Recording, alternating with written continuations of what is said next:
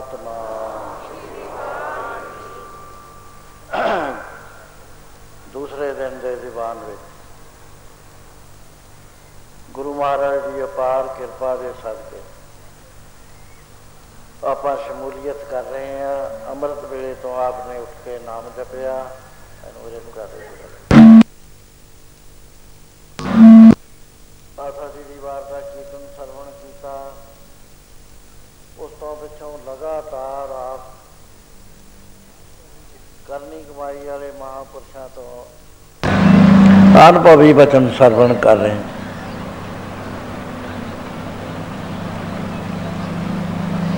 बुलारे बहुत सारे आए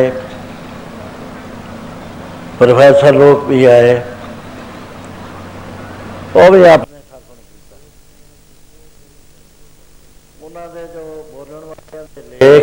ਜਿੱਥੇ ਕੋਈ ਗਲਤੀ ਕਰ ਜਾਂਦਾ ਹੈ, ਮੇਰੇ ਕੋਲ ਉੱਥੇ ਜਿੱਥੇ ਮੈਂ ਬੈਠਦਾ ਟੈਲੀਵਿਜ਼ਨ ਹੁੰਦੀ ਹੈ। ਉਸੇ ਵੇਲੇ ਟੈਲੀਫੋਨ ਕਰਕੇ ਦੱਸਦੇ ਆ ਵੀ ਇਹ ਗਲਤ ਬੋਲ ਗਿਆ। ਇਹਨੂੰ ਸਿਧਾਂਤ ਦੇ ਉੱਤੇ ਲਿਆਓ ਆਊਟ ਆਫ ਟਰੈਕ ਹੋ ਗਿਆ। ਰਸਤਾ ਜਾਂਦਾ ਹੈ, ਜੇ ਪਈਆ ਲੈ ਜਾਵੇ ਆਊਟ ਆਫ ਟਰੈਕ ਕਹਿੰਦੇ ਨੇ, ਜੇ ਟਰੈਕ ਛੱਡ ਜਾਵੇ। ਸਵੇਰੇ ਹੀ ਇੱਕ ਬਾਤ ਹੋਈ ਸੀ, ਉਹ ਬੀਬੀ ਬਹੁਤ ਵਧੀਆ ਬੋਲਦੀ ਆ, ਕਮਾਲ ਕਰਦੇ ਸੀ, ਪ੍ਰੀਤਮ ਜੋਤੀ। ਪਰ ਉਹ ਤਾਂ ਇੱਕ ਗੱਲ ਕਹੇ ਹੋ ਗਈ ਸੀ ਕਿ ਮਾਇਆ ਅਨਾਦੀ ਹੈ, ਅਨਾਦੀ ਕਹਿੰਦੇ ਜਿਹਦਾ ਆਦ ਨਾ ਹੋਵੇ। ਇਹ ਬਾਕੀ ਸਾਰੇ ਗ੍ਰੰਥਾਂ 'ਚ ਐਵੇਂ ਲਿਖਿਆ ਹੈ, ਮਾਇਆ ਅਨਾਦੀ ਹੈ। ਗੁਰੂ ਦਾ ਗੁਰਮਤਿ ਸਿਧਾਂਤ ਹੈ, ਉਹ ਮਾਇਆ ਨੂੰ ਅਨਾਦੀ ਨਹੀਂ ਮੰਨਦੇ। ਉਹ ਕਹਿੰਦੇ ਆਪਣੀ ਮਾਇਆ ਆਪ ਸਾਰੀ। ਵੈਗਰੂ ਨੇ ਆਪਣੀ ਮਾਇਆ ਕਿੱਥੇ, ਫਿਰ ਕਹਿੰਦੇ ਵੈਗਰੂ ਜੀ ਵਿੱਚ ਮਾਇਆ ਸੀ, ਕਹਿੰਦੇ ਬਿਲਕੁਲ ਨਹੀਂ, ਉਹ ਸਵਾਲ ਕੀਤੇ ਹੋਏ ਨੇ। ਉਹੀ ਸਵਾਲਾਂ ਦਾ ਜਵਾਬ ਤੁਸੀਂ ਸੁਣਨ ਵਾਸਤੇ ਇੱਥੇ ਆਏ ਹੋ। ਜਿੰਨੇ ਬੋਲਣ ਵਾਲੇ ਉਹਨਾਂ ਦੇ ਮੂਰੇ ਸਵਾਲ ਸੀ। ਵੀ ਇਹਦਾ ਜਵਾਬ ਦਿਓ, ਇਹਦਾ ਜਵਾਬ ਦਿਓ, ਇਹਦਾ ਜਵਾਬ ਦਿਓ। ਮੈਂ ਟੈਲੀਫੋਨ ਕਰਨਾ ਪਿਆ ਵੀ ਮਾਇਆ ਸੁਤੰਤਰ ਤਤ ਨਹੀਂ ਹੈ। ਇਹ ਤਾਂ ਵਾਹਿਗੁਰੂ ਨੇ ਆਪਣਾ ਖੇਲ ਰਚਿਆ, ਆਪੀ ਨਾ ਆਪ ਸਾਜੋ ਆਪੀ ਨਾ ਰਚਿਓ ਨਾ ਦੋਈ ਕੁਦਰਤ ਸਾਜੀ ਹੈ ਕੁਦਰਤ ਸਾਜੀ, ਮਾਇਆ ਸਾਜੀ, ਮਾਇਆ ਨਾਦੀ ਨਹੀਂ ਸਾਡੇ ਕੋਲ। ਕੋਈ ਹੋਰ ਤਤ ਨਹੀਂ ਜਿਹੜਾ ਵਾਹਿਗੁਰੂ ਦੀ ਬਰਾਬਰੀ ਕਰੇ। ਸੋ ਇਸ ਤਰ੍ਹਾਂ ਸੁਧੇ ਹੋਏ ਇੱਕ ਪ੍ਰੋਫੈਸਰ ਸਾਹਿਬ ਦਾ ਲੇਖ ਮੈਂ ਰਿਜੈਕਟ ਕਰਤਾ। ਉਹ ਸਾਫ਼ ਨਹੀਂ ਸੀਗਾ। ਸਾਗਰ ਮੇ ਬੂੰਦ ਬੂੰਦ ਵਿੱਚ ਸਾਗਰ। ਉਹ ਆਪੇ ਕਨਫਿਊਜ਼ ਹੋਏ ਸੀ। ਫਿਰ ਮੈਂ ਕਿਹਾ, ਤੁਸੀਂ ਸੁਤੰਤਰ ਬੋਲੋ। ਇਹਦਾ ਮੇਰਾ ਦੱਸਣ ਦਾ ਮਤਲਬ ਇਹ ਹੈ ਕਿ ਇਸ ਸਟੇਜ ਦੇ ਉੱਤੇ ਬੁਲਾਰਾ ਜੋ ਹੈ, ਉਹ ਗਲਤ ਇਸ ਵਾਸਤੇ ਨਹੀਂ ਹੁੰਦਾ, ਤੁਸੀਂ ਸਾਰੇ ਸਤਸੰਗੀ ਹੋ, ਜੇ ਸਤਸੰਗੀ ਨਾ ਹੁੰਦੇ, ਤਾਂ ਹਜ਼ਾਰ ਹਜ਼ਾਰ, ਦੋ ਦੋ ਹਜ਼ਾਰ ਮੀਲ ਤੋਂ ਨਾ ਆਉਂਦੇ 10 10 12 12 ਹਜ਼ਾਰ ਮੀਲ ਤੋਂ ਕਿੰਨੇ ਕਿੰਨੇ ਧਨ ਦਾ ਖਰਚਾ ਕਰਕੇ ਫੋਰਨਰ ਆਏ ਹੋਏ ਨੇ, ਪੂਰਾ ਬੈਂਕ ਭਰਿਆ ਪਿਆ ਉਹ ਨਵੇਂ ਜਿਹੜਾ ਕੰਪਲੈਕਸ ਹੈ, ਉਹਦੇ ਸਾਰੇ ਬਾਹਰ ਹਵਾਈ ਜਹਾਜ਼ਾਂ ਤੇ ਚੜ ਚੜ ਕੇ ਆਏ ਨੇ ਹਫ਼ਤੇ ਵਾਸਤੇ। ਜਿੰਨੇ ਤੁਸੀਂ ਬੈਠੇ ਹੋ, ਤੁਸੀਂ ਸਰੋਤੇ ਹੋਣ ਦੀ ਹੈਸੀਅਤ ਚ ਹੈ, ਮੇਲਾ ਤਾਂ ਹੈ ਨਹੀਂ ਵੀ ਉੱਠ ਕੇ ਤੁਰੇ ਫਿਰਦੇ ਹੋ। ਇਹ ਇਹ ਜੇ ਸੋਝੀਵਾਨ ਸਰੋਤਿਆਂ ਦੇ ਸਾਹਮਣੇ ਜੇ ਸੰਭਾਲ ਕੇ ਨਾ ਬੁਲਾਇਆ ਜਾਵੇ, ਨਾ ਬੋਲਿਆ ਜਾਵੇ ਬਹੁਤ ਸਾਰੀਆਂ ਮਿਸ ਅੰਡਰਸਟੈਂਡਿੰਗਾਂ ਲੈ ਜਾਂਦੇ ਨੇ ਵੀ ਰਤਵਾੜੇ ਸਾਹਿਬ ਆ ਗੱਲ ਸੁਣੀ ਸੀ। ਤੁਹਾਤੋਂ ਜਿੰਨੇ ਬੁਲਾਰੇ ਨੇ, ਡਰ ਕੇ ਬੋਲਦੇ ਨੇ। ਇਸ ਕਰਕੇ ਬੜੇ ਬੜੇ ਵਿਦਵਾਨ ਤੁਹਾਡੇ ਵਿੱਚ ਬੈਠੇ ਨੇ, ਬੈਠਾ ਸਾਨੂੰ ਵੀ ਡਰ ਲੱਗਦਾ ਹੈ। ਕਹੋ ਕਬੀਰ ਅਬ ਕਹੀਏ, ਕਾਹੇ ਸਾਧ ਸੰਗਤ ਬੈਕੁੰਠੇ ਆਏ, ਜਿੱਥੇ ਬੈਕੁੰਠ ਹੋਏਗਾ, ਉੱਥੇ ਬੈਕੁੰਠ ਪਤੀ ਆਏਗਾ। ਇੱਕ ਵਾਰੀ ਗੁਰੂ ਦਸਵੇਂ ਪਾਤਸ਼ਾਹ ਮਹਾਰਾਜ ਇਹੀ ਬਚਨ ਕਰ ਰਹੇ ਸੀ। ਕਿ ਭਾਈ ਜਿੱਥੇ ਬਚਨ ਹੁੰਦੇ ਨੇ ਤਤ ਦੇ ਉੱਤੇ ਬੜੇ ਬੜੇ ਦੇਵਤੇ ਆ ਜਾਂਦੇ ਨੇ, ਸਵਰਗ ਲੋਕ ਜਾਂ ਆ ਨਹੀਂ ਮਿਲਦਾ। ਜੇ ਜਿੱਥੇ ਤੁਸੀਂ ਬੈਠੇ ਹੋ ਨਾ, ਹੋਰ ਚੀਜ਼ਾਂ ਉੱਥੇ ਸਾਰੀਆਂ ਨੇ, ਭੋਗਾਂ ਦਾ ਅੰਤ ਨਹੀਂ ਹੈ, ਪਰ ਸਤਸੰਗ ਨਹੀਂ ਹੈ। ਸਤਸੰਗ ਸਿਰਫ ਮਾਤ ਲੋਕ ਦੇ ਵਿੱਚ ਆ, ਹੋਰ ਕਿਤੇ ਹੈ ਨਹੀਂ। ਜਿੱਥੇ ਨਾਮ ਦਾ, ਨਾਮ ਦੀ ਵਿਚਾਰ ਹੁੰਦੀ ਹੋਵੇ, ਨਾਮ ਜਪਣ ਦੀ ਪ੍ਰੇਰਣਾ ਹੁੰਦੀ ਹੋਵੇ। ਸਿੰਘਾਂ ਨੇ ਕਿਹਾ ਕਿ ਮਹਾਰਾਜ, ਕਦੇ ਦਰਸ਼ਨ ਤਾਂ ਕਰਾ ਦਿਓ ਮਹਾਰਾਜ ਨੇ ਕਿਰਪਾ ਕਰਤੀ, ਇੱਕ ਤਾਂ ਆਏ ਅੱਖਾਂ ਨੇ, ਇਹ ਸੂਰਜ ਦੀ ਰੋਸ਼ਨੀ ਪਵੇ ਤਾਂ ਦਿਖਦੀਆਂ ਨੇ, ਨਹੀਂ ਦਿਖਦੀਆਂ ਨਹੀਂ, ਚਾਨਣਾ ਪਵੇ, ਬਿਜਲੀ ਦਾ ਫੇਰ ਦਿਖਦਾ ਇਹਨਾਂ ਨੂੰ। ਰਾਤ ਨੂੰ ਹਨੇਰਾ ਹੋ ਜਾਏ, ਦੀਂਦਾ ਹੀ ਨਹੀਂ। ਇੱਕ ਅੱਖਾਂ ਉਹ ਨੇ, ਚਾਹੇ ਹਨੇਰਾ ਹੋਵੇ, ਚਾਹੇ ਚਾਨਣਾ ਹੋਵੇ, ਚਾਹੇ ਅੱਖਾਂ ਖੁੱਲੀਆਂ ਨੇ, ਚਾਹੇ ਮੀਚੀਆਂ ਹੋਈਆਂ ਨੇ, ਉਹਦੇ ਵਿੱਚ ਦਿਖਦਾ ਉਹਨੂੰ ਦੇਵ ਦ੍ਰਿਸ਼ਟ ਕਹਿੰਦੇ ਨੇ। ਉਹ ਜਿਹੜਾ ਕੋਈ ਸਾਨੂੰ ਨਜ਼ਰ ਨਹੀਂ ਨਾ ਆ ਰਿਹਾ ਇੱਥੇ, ਉਹ ਵੀ ਦਿਸ ਜਾਂਦਾ ਉਹਨਾਂ ਨੂੰ। ਮਹਾਰਾਜ ਜੀ ਨੇ ਆਇਆ ਆਪਣਾ ਪਵਿੱਤਰ ਹੱਥ ਚੁੱਕਿਆ ਆਇਆ ਆਇਆ ਲਹਿਰਾਤਾ ਸਰਬ ਪੂਤਾ ਵਰਤਾਰਾ। ਸਰਬ ਸਰਬ ਨੈਣ ਆਪ ਪੇਖਣ ਹਾਰ ਉਹ ਕਹਿੰਦੇ ਸਾਰ ਦੇਵ ਦ੍ਰਿਸ਼ਟੀ ਆ ਗਈ ਸਾਰਿਆਂ ਕੀ ਦੇਖਦੇ ਨੇ ਕਿ ਚਿਲਮਲ ਚਿਲਮਲ ਹੋ ਰਹੀ ਆ, ਰੋਸ਼ਨੀ ਓ ਰੋਸ਼ਨੀ ਅਨੇਕ ਤਰ੍ਹਾਂ ਦੇ ਦੇਵਤੇ ਬੈਠੇ ਨੇ, ਹੱਥ ਬੰਨੀ। ਸੋ ਮਹਾਰਾਜ ਜੀ ਨੇ ਉਹ ਪ੍ਰਤੱਖ ਰੂਪ ਦੇ ਵਿੱਚ ਗੁਰੂ ਦਸਵੇਂ ਪਾਤਸ਼ਾਹ ਨੇ ਦਰਸ਼ਨ ਕਰਾਏ, ਸਾਖੀ ਦਾ ਗਾਂ ਚੱਲਦੀ ਹੈ ਸਾਡਾ ਮਤਲਬ ਇੰਨਾ ਹੀ ਹੈ ਕਹਿੰਦੇ ਹਰ ਕੀ ਕਥਾ ਹੋਤ ਹੈ ਜਹਾਂ, ਗੰਗਾ ਵੀ ਚਲਾ ਬਤਾ ਜਿੱਥੇ ਗੰਗਾ ਹੈ, ਸ਼੍ਰੋਮਣੀ ਤੀਰਥ। ਜਿੱਥੇ ਸ਼੍ਰੋਮਣੀ ਬੰਦੇ ਨੇ ਆਉਣਾ ਜੇ ਪ੍ਰੈਜ਼ੀਡੈਂਟ ਆਉਂਦਾ, ਉਹਦੇ ਨਾਲ ਦੇ ਸਾਰੇ ਆ ਜਾਂਦੇ ਨੇ। ਠਾੜ ਤੀਰਥ ਆ ਕੇ ਹੈ satsang ਦੇ ਵਿੱਚ ਆਪਣੇ ਫਲ ਖੋਲ ਕੇ ਬਹਿ ਜਾਂਦੇ ਨੇ, ਤੀਰਥ ਕੀਏ ਏਕ ਫਲ। ਇੱਥੇ ਬੈਠੇ ਹੋਏ ਇੰਤਜ਼ਾਰ ਕਰਦੇ ਨੇ ਵੀ ਮੇਰੇ ਵਾਲਾ ਮਾਲ ਕੋਈ ਮੰਗਦਾ, ਇੱਥੇ ਮੈਂ ਦੇ ਦਾਂ ਫਰੀ ਦੇਣ ਨੂੰ ਤਿਆਰ ਨੇ। ਇਹ ਕੋਈ ਐਵੇਂ ਬਾਤ ਨਹੀਂ ਹੈ, ਮੈਂ ਇੱਕ ਰਤਨਗੜ੍ਹ ਇੱਕ ਪਿੰਡ ਹੈ, ਉੱਥੇ ਦੀਵਾਨ ਲੱਗਿਆ ਹੋਇਆ ਸੀ। ਬਹੁਤ ਘੱਟ ਸੀ, ਮੈਂ ਕਿਹਾ ਪਿਆਰਿਓ 68 ਦੇਵਤੇ 68 ਤੀਰਥਾਂ ਦੇ ਦੇਵਤੇ ਬੈਠੇ ਨੇ। ਉਹ ਐ ਰਿਕਦੇ ਨੇ ਵੀ ਸਾਡੇ ਵਾਲਾ ਕੋਈ ਫਲ ਮੰਗਦਾ ਹੈ। ਮੈਂ ਕਿਹਾ ਮੰਗੋ ਫਲ। ਉਹ ਇੱਕ ਮਹੀਨਾ ਲੰਘ ਗਿਆ ਇੱਕ ਮਹੀਨੇ ਬਾਅਦ ਇੱਕ ਮਾਈ ਆਈ। 50 ਰੁਪਏ ਰੁਮਾਲਾ ਭੇਟ ਕਰਿਆ ਗੁਰੂ ਮਹਾਰਾਜ ਨੂੰ। ਮੈਂ ਕਿਹਾ, ਕੀ ਗੱਲ ਮਾਤਾ, ਤੂੰ ਇਹ ਰੁਮਾਲਾ ਲੈ ਕੇ ਆਈ ਹੈ ਕਹਿੰਦੇ, ਤੁਹਾਡੇ ਦੀਵਾਨ ਲੱਗੇ ਹੋਏ ਸੀਗੇ ਰਤਨਗੜ੍ਹ ਮਰਿੰਡੇ ਦੇ ਕੋਲ ਹੈ। ਕਹਿੰਦੇ, ਜਦ ਤੁਸੀਂ ਕਿਹਾ ਨਾ ਮੰਗੋ, ਕੀ ਮੰਗਦੇ ਹੋ? ਕਹਿੰਦੀ, ਮੈਂ ਕਿਹਾ, ਮੇਰਾ 20 ਸਾਲ ਦਾ ਦਮਾ ਹੈ, ਉਹ ਹਟ ਜਾਵੇ। ਕਹਿੰਦੇ, ਦਮਾ ਹਟ ਗਿਆ, ਮੁੜ ਕੇ ਨਹੀਂ ਹੋਇਆ, ਉੱਥੇ ਹੀ ਹਟ ਗਿਆ। ਇਹ satsang ਹੀ ਨਹੀਂ ਹੁੰਦਾ ਇੱਥੇ, ਸਾਰੇ ਮੁਕਤ ਆਤਮਾ ਗੁਰੂ ਦੀ ਦ੍ਰਿਸ਼ਟੀ ਪੈ ਰਹੀ ਹੈ ਸਾਰਿਆਂ ਦੇ ਉੱਤੇ। ਕਲਯੁਗ ਦੇ ਅੰਦਰ ਇਹ ਦੁਰਲੱਭ ਚੀਜ਼ ਹੈ satsang ਹਰ ਕੇਰ ਸਾਧ ਸੰਗਤ ਹੈ, ਸਿਰ ਕਰਮਨ ਕੇ ਕਰਮਾ, ਕਉ ਨਾਨਕ ਤਿਸ ਭਇਓ ਪ੍ਰਾਪਤ, ਜਿਸ ਪੁਰਬ ਲਿਖੇ ਕਰ ਲੈ ਸੋ ਆਪ ਬਹੁਤ ਸਾਵਧਾਨਤਾ ਦੇ ਨਾਲ ਸਾਰੇ ਵਿਦਵਾਨਾਂ ਨੂੰ ਸੁਣਦੇ ਰਹੇ। ਬਹੁਤ ਕਿਸਮ ਦੇ ਬਚਨ ਆਪ ਦੇ ਨਾਲ ਕੀਤੇ ਗਏ। ਕੱਲ ਮੈਂ ਬੇਨਤੀ ਕੀਤੀ ਸੀ ਕਿ ਜੇ ਸਿੱਖ ਬਣਨਾ ਹੈ, ਉਹਦੇ ਵਾਸਤੇ ਕਿਸ ਤਰ੍ਹਾਂ ਗੁਰੂ ਦੇ ਨਾਲ ਸਬੰਧ ਪੈਦਾ ਕਰਦੇ ਉਹ ਹੈ ਮੁਰਦਾ ਹੋਏ, ਮਰੀਦ ਨਾ ਗੱਲੀ ਹੋਣ। ਗੱਲਾਂ ਨਾਲ ਨਹੀਂ ਅਸੀਂ ਰਲ ਸਕਦੇ, ਸਾਨੂੰ ਮੁਰਦਾ ਹੋਣਾ ਪੈਂਦਾ ਸਾਬਰ ਸਿਦਕ ਸ਼ਹੀਦ ਭਰਮ ਪਾਉ ਖੋਣ ਸਾਬਰ ਹੋਣਾ ਪੈਂਦਾ, ਸਬਰ ਵਿੱਚ ਆਉਣਾ ਪੈਂਦਾ ਸਿਦਕ ਦੇ ਵਿੱਚ ਆਉਣਾ ਪੈਂਦਾ ਗੋਲਾ ਮੁੱਲ ਖਰੀਦ ਕਾਰੇ ਜੋ।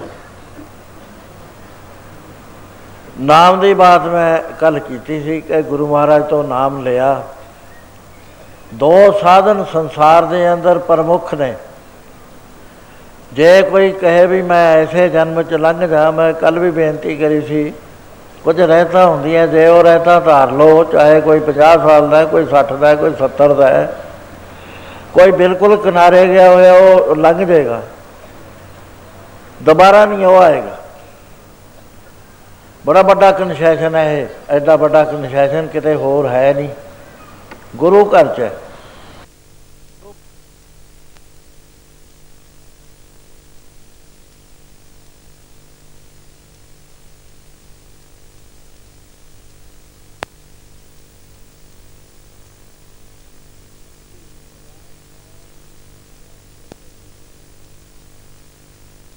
ਹੈ ਹਜ਼ਾਰ ਸਾਲ ਦੀ ਤਪੱਸਿਆ ਤ੍ਰੇਤੇ ਯੁਗ ਦੇ ਬਰਾਬਰ ਹੈ। 100 ਸਾਲ ਦੀ ਤਪੱਸਿਆ ਦੁਆਪਰ ਯੁਗ ਦੀ ਉਹਦੇ ਬਰਾਬਰ ਹੈ। ਤੇ ਆ satsang ਦੀਆਂ ਚਾਰ ਘੜੀਆਂ ਸਿਰਫ 100 ਮਿੰਟ ਦੀ ਕੀਤੀ ਹੋਈ ਸੰਗਤ 10000 ਸਾਲ ਦੀ ਤਪੱਸਿਆ ਤੋਂ ਉੱਤੇ ਆ ਕਿੱਡਾ ਫਲ ਲੈਣ ਵਾਸਤੇ ਤੁਸੀਂ ਆਏ ਹੋ? ਮਹਾਨ ਫਲ ਹੈ ਮਹਾਰਾਜ ਕਹਿੰਦੇ ਚਿੱਤਾ ਕਾਗਰ ਕਰਕੇ ਸੁਣੋ। ਫੇਰ ਮੰਨੋ। ਫਲ ਕੀ ਹੋਏਗਾ? ਚੱਕ ਨਹੀਂ ਹੋਣਾ ਸੋਤੇ ਇੰਨਾ ਫਲ ਹੋਏਗਾ। ਕਈ ਕੋਟਕ ਜਗ ਫਲਾ ਸੁਣ ਗਾਵਣ ਹਾਰੇ RAM ਜਿਹੜੇ ਸੁਣਦੇ ਨੇ, ਗਾਉਂਦੇ ਨੇ। ਹੁਣ ਗਾਹ ਮਹਾਰਾਜ ਨੇ ਇੱਕ ਵਾਰਨਿੰਗ ਦਿੱਤੀ ਹੈ ਵੀ ਗਾਵਿਆ, ਸੁਣਿਆ, ਹਰ ਤਿੰਨ ਕਾ ਥਾਏ ਪਾਵੈ, ਜਿਨ ਸਤਗੁਰ ਕੀ ਆਗਿਆ, ਸਤ ਸਤ ਕਰ ਮੰਨ। ਜਿਹਦਾ ਆਗਿਆ ਮੰਨ ਲਈ, ਫੇਰ ਤਾਂ ਥਾਂ ਪੈ ਗਿਆ। ਲੇਕਿਨ ਜਿਹੜਾ ਤੁਹਾਡਾ ਇੱਥੇ ਬੈਠਣਾ ਵੀ ਹੈ, ਉਹ ਕਿੰਨਾ ਬੜਾ ਥਾਂ ਪੈਂਦਾ? ਉਹਦਾ ਸੈਕੰਡ ਸਟੇਜ ਹੈ ਨਾ। ਫਸਟ ਫੇਜ਼ ਤਾਂ ਇਹੀ ਹੈ ਸੈਕੰਡ ਅੱਗੇ ਹੈ। ਫਸਟ ਹੈ ਤੁਸੀਂ satsang ਕਰਿਆ, ਸੁਣ ਲਿਆ, ਮੰਨ ਲਿਆ। ਐਕਸ਼ਨ ਤਾਂ ਉਸ ਤੇ ਅੱਗੇ ਹੈ। ਉਹ ਕਹਿੰਦੇ ਜੇ ਐਕਸ਼ਨ ਚੁੱਕ ਲਿਆ, ਫੇਰ ਤਾਂ ਉਹਦਾ ਥਾਂ ਪੈ ਗਿਆ। ਨਹੀਂ, ਕਈ ਕੋਟਕ ਜਗ ਫਲਾ, ਸੁਣ ਗਾਵਣ ਹਾਰੇ RAM ਕਈ ਕਰੋੜਾਂ ਦਾ ਜੱਗਾਂ ਦਾ ਫਲ ਤੁਹਾਨੂੰ ਸਹਿਜਾ ਹੀ ਮਿਲ ਜਾਣਾ, ਜਿਹੜਾ ਚੁੱਪ ਕਰਕੇ ਟਿਕ ਕੇ ਬੈਠਾ ਸੋ ਕਲਯੁਗ ਦੇ ਅੰਦਰ ਦੋ ਸਾਧਨ ਪ੍ਰਧਾਨ ਨੇ, ਗੁਰੂ ਮਹਾਰਾਜ ਨੇ ਕੀਤੇ। ਇੱਕ ਤਾਂ ਪਹਿਲੇ ਯੁਗਾਂ ਦੇ ਅੰਦਰ ਤਪੱਸਿਆ ਕਰਨ ਜਾਂਦੇ ਸੀ। ਉਮਰਾਂ ਲੰਮੀਆਂ ਸੀ। ਲੱਖ ਬਰਿਆਂ ਦੀ ਆਰਜ਼ਾ ਬਾਗਤ ਗੁਜ਼ਾਰਨ ਪਿੰਨੀ ਸਕੇ। ਪਰ ਨਹੀਂ ਸੀ ਕਰਦੇ। ਐਸੇ ਕਰਕੇ ਉਹਨਾਂ ਬੰਦਿਆਂ ਦਾ ਲੱਭਦਾ ਨਹੀਂ, ਕਿਸੇ ਦਾ ਮਹਿਲ ਨਹੀਂ ਲੱਭਦਾ, ਕਿਸੇ ਦਾ ਕੋਠਾ ਨਹੀਂ, ਕਿਸੇ ਦਾ ਪਿੰਡ ਨਹੀਂ ਲੱਭਦਾ। ਝੌਂਪੜੀਆਂ 'ਚ ਰਹਿੰਦੇ ਜਿਉਂ-ਜਿਉਂ ਯੁੱਗ ਬਦਲਦੇ ਗਏ, ਸਾਰਾ ਬਦਲ ਗਿਆ। ਕਲ ਯੁੱਗ ਦੇ ਅੰਦਰ ਉਮਰ ਬਹੁਤ ਛੋਟੀ 100 ਸਾਲ ਦੀ ਤਾਂ ਕੋਈ ਭਾਗਾਂ ਵਾਲਾ ਜਾਂਦਾ 70 ਕੇ ਸਾਲ ਤੇ ਲੱਗ ਜਾਂਦਾ ਦਮ ਜਿਆ ਤੋੜਨ। 80 ਸਾਲ ਦਾ ਕਹਿੰਦੇ ਬੁੜਾ ਮਰ ਗਿਆ, ਕੋਈ ਅਫਸੋਸ ਵੀ ਨਹੀਂ ਕਰਦਾ। ਸੋ ਇਹ ਕਲ ਯੁੱਗ ਦੇ ਅੰਦਰ ਉਮਰ ਬਹੁਤ ਘਟ ਗਈ। ਘਟਣ ਨਾਲ ਸਾਡੇ ਕੋਲ ਟਾਈਮ ਹੋ ਗਿਆ, ਹੁਣ ਨਾ ਅਸੀਂ ਤਪੱਸਿਆ ਕਰ ਸਕਦੇ ਆ ਨਾ ਸਾਡੇ ਕੋਲ ਹੈ ਟਾਈਮ ਮਹਾਰਾਜ ਕਹਿੰਦੇ ਕਲਯੁਗ ਦੇ ਅੰਦਰ ਨਾਮ ਪ੍ਰਧਾਨ ਹੈ। ਅਬ ਕਲੂ ਆਇਓ ਰੇ ਆਇਓ, ਇੱਕ ਨਾਮ ਬੋ ਬੋ ਬੋ ਬੋ, ਆਨ ਰੁਤ ਨਹੀਂ ਨਹੀਂ, ਮਤ ਪਰਮ ਪੁੱਲੋ ਪੁੱਲ ਦੇਖਿਓ ਕਿਤੇ ਭੁੱਲ ਜਾਵਾਂ। ਨਾਮ ਦੀ ਰੁੱਤ ਆ ਗਈ। ਨਾਮ ਚਾਹੇ ਬੁੜਾ ਜਪਣ ਲੱਗ ਗਿਆ, ਚਾਹੇ ਜਵਾਨ ਜਪਣ ਲੱਗ ਗਿਆ, ਚਾਹੇ ਬੱਚਾ ਜਪਣ ਲੱਗ ਗਿਆ, ਜਿਸ ਦਾ ਮਨ ਪਰਮੇਸ਼ਰ ਦੇ ਵਿੱਚ ਲੀਨ ਹੋ ਜਾਵੇ ਨਾ, ਨਾਮ ਦੀਆਂ ਜੁਗਤੀਆਂ ਹੁੰਦੀਆਂ ਸਾਸ ਇਹ ਜੁਗਤੀ ਦੇ ਬਗੈਰ ਨਾਮ ਦਾ ਨਹੀਂ ਪਤਾ ਲੱਗਦਾ। ਸਭ ਨਾਮ ਜਪਦੇ ਨੇ। ਪਹੁੰਚਦਾ ਕਿਉਂ ਹੈ? ਕਿਉਂ? ਉਹਨਾਂ ਕੋਲ ਜੁਗਤੀ ਹੈ, ਜਿਹਦੇ ਕੋਲ ਜੁਗਤੀ ਹੈ, ਉਹ ਪਹੁੰਚ ਜਾਂਦਾ ਸੋ ਕਹਿੰਦੇ ਜੁਗਤੀ ਸਹਿਤ ਜਪਿਆ ਹੋਇਆ ਨਾਮ ਇੱਕ ਚਿਤ ਜੇ ਇੱਕ ਛਿੰਤ ਆਇਓ, ਕਾਲ ਫਾਸ ਕੇ ਬੀਜ ਨਾ ਆਏ ਤੇ ਚਿਤ ਦਾ ਸਵਾਲ ਹੈ। ਸਾਡਾ ਚਿਤ ਟਿਕਦਾ ਨਹੀਂ, ਮਨ ਨਹੀਂ ਟਿਕਦਾ, ਚਿਤ ਨਹੀਂ ਟਿਕਦਾ। ਇਸ ਕਰਕੇ ਇਹ ਜਿਹੜੀ ਕਲਾਸ ਹੈ ਐਡਾ ਬੜਾ ਕਨਸੈਸ਼ਨ ਸਾਡੇ ਉੱਤੇ ਲਾਗੂ ਨਹੀਂ ਹੋ ਰਿਹਾ। ਕਿਉਂਕਿ ਅਸੀਂ ਉਹਨਾਂ ਵਿੱਚੋਂ ਨਹੀਂ ਜਿਨ੍ਹਾਂ ਦਾ ਚਿੱਤ ਟਿਕ ਜੇ ਇਸ ਤੇ ਕਹਿੰਦੇ ਮੇਰਾ ਮਨ ਨਹੀਂ ਲੱਗਦਾ ਜੀ। ਜਪਜੀ ਸਾਹਿਬ ਇੰਨਾ ਕੁ ਤਾਂ ਹੈਗਾ ਵੀ ਇੱਕ ਓੰਕਾਰ ਸਤਨਾਮ ਤੋਂ ਨੱਠ ਜਾਂਦਾ ਵਾਪਸ ਕਾਦਾ ਆਉਂਦਾ ਹੈ? ਜਿਨੇ ਨਾਮ ਤੇ ਆਇਆ, ਗਏ ਵਿਸ਼ਕ ਕਹਿੰਦਾ ਪੜ ਹੋ ਗਿਆ ਜਪਜੀ ਸਾਹਿਬ, ਰੋਜ਼ ਦੇ ਤਜਰਬੇ ਸਭ ਦੇ। ਪੜ ਹੋ ਗਿਆ। ਪਤਾ ਤਾਂ ਲੱਗਿਆ ਨਹੀਂ ਹੈ, ਜੇ ਤਾਂ ਸੁਰਤ ਵਾਲਾ ਤਾਂ ਕਹਿੰਦਾ ਮੈਂ ਤਾਂ ਮੁੜ ਕੇ ਪੜੂ ਮੈਨੂੰ ਤਾਂ ਪਤਾ ਹੀ ਨਹੀਂ ਜਪਜੀ ਸਾਹਿਬ ਕਦ ਪੜ ਹੋ ਗਿਆ। ਉਹ ਇਹ ਵੀ ਸਾਨੂੰ ਸੁਰਤ ਦਾ ਪਤਾ ਨਹੀਂ ਹੈ ਇਹ ਕਿੱਥੇ ਟਿਕਦੀ ਹੈ, ਕਿਵੇਂ ਟਿਕਦੀ ਹੈ, ਕਿਵੇਂ ਇਕਾਗਰ ਹੁੰਦੀ ਹੈ। ਸੋ ਇਸ ਯੁੱਗ ਦੇ ਅੰਦਰ ਕਨਸੈਸ਼ਨ ਬਹੁਤ ਵੱਡਾ ਹੈ ਨਾਮ ਦਾ। ਮਹਾਰਾਜ ਕਹਿੰਦੇ, ਤੂੰ ਜਪੀ ਜਾ, ਕਦੇ ਤਾਂ ਤੇਰੀ ਸੁਰਤ ਇਕਾਗਰ ਹੋਊਗੀ ਹੋਈ ਮੇਰੇ ਕੋਲ ਬਹੁਤ ਲੋੜਵੰਦ ਬੰਦੇ ਬਿਮਾਰ ਇਸ ਤਰ੍ਹਾਂ ਦੇ ਆਉਂਦੇ ਨੇ। ਮੈਂ ਕਿਹਾ ਵੀ ਤੁਸੀਂ ਬਿਮਾਰ ਤਾਂ ਹੋਏ ਆ, ਪਰਮੇਸ਼ਰ ਤੇ ਭੁੱਲਿਆ ਵਿਆਪਨ ਸਭੇ ਰੋਗ। ਖਸਮ ਬਸਾਰ ਕੀ ਹੈ, ਰਸ ਭੋਗ, ਤਾਂ ਤਾਂ ਉੱਠ ਖਲੋਏ ਇਲਾਜ ਮੈਂ ਕਿਹਾ ਉਹਦੇ ਨਾਲ ਜੁੜ ਜਾਓ। ਕੋਈ ਮੈਂ ਦਵਾਈ ਨਹੀਂ ਦਿੰਦਾ, ਮੈਂ ਕਹਿੰਦਾ ਜਪਜੀ ਸਾਹਿਬ ਪੜ ਲੈ। ਉਹ ਕਹਿੰਦੇ, ਤੁਸੀਂ 25 ਕਹਿੰਦੇ ਹੋ, ਕਿਸੇ ਨੂੰ 15 ਕਹਿੰਦੇ ਮੈਂ ਮੈਂ ਤਾਂ ਕਹਿਣਾ ਵੀ ਕਿਤੇ ਨਾ ਕਿਤੇ ਤਾਂ ਇਹਨਾਂ ਦਾ ਜੁੜੇ ਜਾਊ, ਜੇ ਇੱਕ ਵਾਰੀ ਉਹ ਜਪਜੀ ਸਾਹਿਬ ਪੜ ਲਓ ਨਾ, ਇੱਕ ਚਿੱਤ ਹੋ ਕੇ। ਆਪਣਾ ਦਾ ਦੁੱਖ ਦੂਰ ਹੋਣਾ ਹੀ ਹੈ, ਸੰਸਾਰ ਦਾ ਵੀ ਕਰਨ ਨੂੰ ਸਮਰੱਥ ਹੋ ਜਾਓ। ਗੁਰੂ ਛੇਵੇਂ ਪਾਤਸ਼ਾਹ ਨੇ ਕਿਰਪਾ ਕਰਤਾਰਪੁਰ ਦੇ ਯੁੱਧ ਤੋਂ ਪਿੱਛੋਂ ਕਹਿਣ ਲੱਗੇ ਵੀ ਅਭਿਅਕਤ ਰੂਹਾਂ ਬਹੁਤ ਫਿਰ ਰਹੀਆਂ ਨੇ, ਘੁੰਮ ਰਹੀਆਂ ਸਾਨੂੰ, ਤਾਂ ਦਿਸਦੀਆਂ ਨਹੀਂ ਬਾਰੇ ਦਿਸਦੀਆਂ ਸੀ। ਕਦੇ ਬਹੁਤ ਜ਼ਿਆਦਾ ਫਿਰ ਰਹੀਆਂ। ਮਹਾਰਾਜ ਕੀ ਕਰੀਏ, ਕਹਿੰਦੇ ਇੱਕ ਇੱਕ ਪਾਠ ਜਪਜੀ ਸਾਹਿਬ ਦਾ ਇਹਨਾਂ ਦੇ ਨਿਮਿਤ ਕਰ ਦੋ ਆਵਾਜ਼ ਦੇਤੀ ਗੁਰੂ ਛੇਵੇਂ ਪਾਤਸ਼ਾਹ ਨੇ, ਕੋਈ ਹੈ ਸਿੱਖ ਜਿਹੜਾ ਚਿੱਤ ਇਕਾਗਰ ਕਰਕੇ ਇੱਕ ਜਪਜੀ ਸਾਹਿਬ ਦਾ ਪਾਠ ਕਰ ਦੇਵੇ, ਇਹ ਰੂਹਾਂ ਜਿਹੜੀਆਂ ਭਟਕਦੀਆਂ ਫਿਰਦੀਆਂ, ਸਾਰਿਆਂ ਦੀ ਗਤੀ ਹੋ ਜਾਏ ਉਸ ਵੇਲੇ ਹਾਫਸਾਬਾਦ ਦਾ ਭਾਈ ਗੋਪਾਲਾ ਜੀ ਬੇਨਤੀ ਕਰੀ ਕਿ ਪਾਤਸ਼ਾਹ, ਮੇਰੇ ਸੀਸ ਤੇ ਹੱਥ ਰੱਖੋ, ਮੈਂ ਪੜਦਾ ਤਖਤ ਬੋਸ਼ ਮੰਗਾ ਲਿਆ। ਗੁਰੂ ਸਾਹਿਬ ਨੇ ਕਿਹਾ ਵੀ ਇਹ ਸਾਡੇ ਬਰਾਬਰ ਦਾ ਨਾ ਹੋਵੇ। ਅਸੀਂ ਤਾਂ ਥੋੜਾ ਜਿਹਾ ਕਿੰਤੂ ਕਰਦੇ ਆ ਨਾ, ਜੇ ਕੋਈ ਕੀਰਤਨ ਕਰਦਾ ਹੈ, ਜੇ ਮਹਾਰਾਜ ਤੋਂ ਉੱਚਾ ਆਸਣ ਲਾਤਾ ਤਖਤ ਬੋਸ ਤੋਂ ਹੀ ਅਸੀਂ ਰੌਲਾ ਪਾ ਲੈਨੇ ਤਖਤ ਬੋਸ ਤੋਂ ਉੱਤੇ ਤਾਂ ਫੇਰ ਮੰਜੀ ਸਾਹਿਬ ਹੈ, ਮੰਜੀ ਸਾਹਿਬ ਤੇ ਗੁਰੂ ਸਾਹਿਬ ਨੇ। ਅਸੀਂ ਤਖਤ ਬੋਸ ਤੋਂ ਵੀ ਉੱਚਾ ਨਹੀਂ ਹੋਣ ਦਿੰਦੇ। ਮਹਾਰਾਜ ਨੇ ਕਿਹਾ, ਚਾਰ ਉਂਗਲ ਮੇਰੇ ਤਖਤ ਬੋਸ ਤੋਂ ਉੱਚਾ ਬਿਠਾਓ ਇਹਨੂੰ। ਹੁਕਮ ਮੰਨ ਲਿਆ, ਕਹਿੰਦੇ ਕਿਉਂ ਮਹਾਰਾਜ? ਕਹਿੰਦੇ ਇਹਨੇ ਗੁਰੂ ਨਾਨਕ ਪਾਤਸ਼ਾਹ ਦੀ ਬਾਣੀ ਜਪਜੀ ਸਾਹਿਬ ਪੜ੍ਹਨਾ ਬਾਣੀ ਜਿਹੜੀ ਹੈ ਫਿਜ਼ੀਕਲ ਗੁਰੂ ਨਾਲੋਂ ਵੱਡੀ ਹੈ। ਸਰੀਰ ਧਾਰੀ ਗੁਰੂ ਤੋਂ ਵੱਡੀ ਹੈ ਬਾਣੀ। ਉਹ ਬਾਣੀ ਕਰਕੇ ਗੁਰੂ ਹੈ, ਜੇ ਉਹਦੇ ਚ ਬਾਣੀ ਨਾ ਹੋਵੇ, ਉਹ ਗੁਰੂ ਹੋਏ ਨਹੀਂ ਸਕਦਾ। ਚਾਰ ਉਂਗਲ ਉੱਚਾ ਕਰਕੇ ਦਾ ਦਿੱਤਾ। ਜਪਜੀ ਸਾਹਿਬ ਪੜਨਾ ਸ਼ੁਰੂ ਕਰ ਦਿੱਤਾ, ਮਹਾਰਾਜ ਕਹਿੰਦੇ, ਸ਼ਾਬਾਸ਼ ਸ਼ਾਬਾਸ਼। ਜਦ ਪਹੁੰਚਿਆ, ਪਵਨ ਗੁਰੂ ਪਾਣੀ ਪਿਤਾ, ਮਾਤਾ ਧਰਤ ਮਹਤੇ ਪੜ ਗਿਆ, ਦੋ ਲਾਈਨਾਂ ਰਹਿ ਗਈਆਂ, ਜਿੰਨੀ ਨਾਮ ਤੇ ਆਇਆ। ਮਹਾਰਾਜ ਤਖਤ ਤੋਂ ਪਿੱਛੇ ਨੂੰ ਹਟਣਾ ਸ਼ੁਰੂ ਹੋ ਗਿਆ ਜਦ ਇੱਥੇ ਪਹੁੰਚਿਆ, ਮਹਾਰਾਜ ਨੇ ਇੱਕ ਚਰਨ ਧਰਤੀ ਤੇ ਲਾ ਲਿਆ। ਉਹਨੇ ਕਿਹਾ ਜੀ, ਮਹਾਰਾਜ ਤਾਂ ਚੱਲੇ। ਮੈਂ ਤਾਂ ਮਹਾਰਾਜ ਤੇ ਘੋੜਾ ਲੈਣਾ ਸੀਗਾ ਸਵਾ ਲੱਖੀ ਉਸ ਵੇਲੇ ਮਹਾਰਾਜ ਜੀ ਫੇਰ ਤਖਤ ਤੇ ਬਿਰਾਜਮਾਨ ਹੋ ਗਏ। ਜਪਜੀ ਸਾਹਿਬ ਪੜਿਆ ਗਿਆ। ਕਹਿੰਦੇ, ਧੰਨ ਸਿੱਖਾ, ਧੰਨ ਤੇਰੀ ਕਮਾਈ। ਜਾਓ, ਕਹਿੰਦੇ, ਸਵਾ ਲੱਖ ਵਾਲਾ ਘੋੜਾ ਸਾਡਾ, ਸੋਨਾ ਦਾ, ਸੋਨੇ ਵਾਲਾ ਝੁੱਲ ਪਾ ਕੇ ਪੂਰਾ ਸਜਾ ਕੇ ਲੈ ਆਓ। ਸੰਗਤ ਨੂੰ ਕਹਿੰਦੇ, ਦੇਖੋ ਸੰਗਤ ਜੀ, ਇੱਕ ਜਪਜੀ ਸਾਹਿਬ ਦਾ ਪਾਠ ਕੀਤਾ ਤੇ ਇਹ ਸਾਰੀਆਂ ਰੂਹਾਂ ਜਿੰਨੀਆਂ ਭਟਕਦੀਆਂ ਫਿਰਦੀਆਂ, ਇਹਨਾਂ ਦਾ ਕਲਿਆਣ ਹੋ ਗਿਆ। ਅਸੀਂ ਇਸ ਨੂੰ ਬਾਣੀ ਪੜਨ ਦੇ ਬਦਲੇ ਕੋੜਾ ਤਾਂ ਇਹਨੇ ਗਲਤੀ ਨਾਲ ਮੰਗ ਲਿਆ ਸੀ, ਤਾਂ ਗੁਰੂ ਨਾਨਕ ਸਾਹਿਬ ਦੀ ਗੱਦੀ ਛੱਡ ਰਹੇ ਸੀ। ਇਹ ਮੈਂ ਤੁਹਾਨੂੰ ਦੱਸਿਆ ਵੀ ਜੇ ਇੱਕ ਚਿੱਤ, ਇੱਕ ਛੇਨ ਇੱਕ ਚਿੱਤ ਹੋ ਕੇ, ਕਾਗਰ ਚਿੱਤ ਹੋ ਕੇ ਜੇ ਤੁਸੀਂ ਬਾਣੀ ਪੜੋਗੇ ਸੁਣੋਗੇ, ਕਿੰਨਾ ਫਲ ਤੁਹਾਨੂੰ ਪ੍ਰਾਪਤ ਹੋ ਜਾਏਗਾ, ਇਸ ਗੱਲ ਤੋਂ ਤੁਸੀਂ ਆਪੇ ਹੀ ਅੰਦਾਜ਼ਾ ਲਾ ਲਓ। ਸੋ ਸਾਧ ਸੰਗਤ ਜੀ, ਆਪਾਂ ਬਹੁਤ ਥੋੜੇ ਥੋੜੇ ਅੱਖਰਾਂ ਦੇ ਵਿੱਚ ਕੁਝ ਜਾਣਨ ਵਾਸਤੇ ਇੱਥੇ ਆਏ ਆ ਜੋ ਪਹਿਲਾ ਅਸੂਲ ਜਿਸ ਤੇ ਅਸੀਂ ਚੱਲਣਾ ਹੈ, ਉਹ ਹੈ ਚਿੱਤ ਦੀ ਇਕਾਗਰਤਾ। ਇਸ ਤਰ੍ਹਾਂ ਨਾਲ ਪੜ ਲਓ।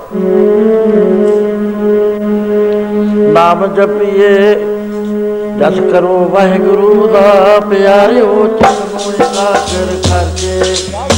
ਓ ਵਾਹਿਗੁਰੂ ਦਾ ਪਿਆਰਿਓ, ਚਿਤ ਨੂੰ ਇਕਾਗਰ ਕਰਕੇ। ਵਾਹਿਗੁਰੂ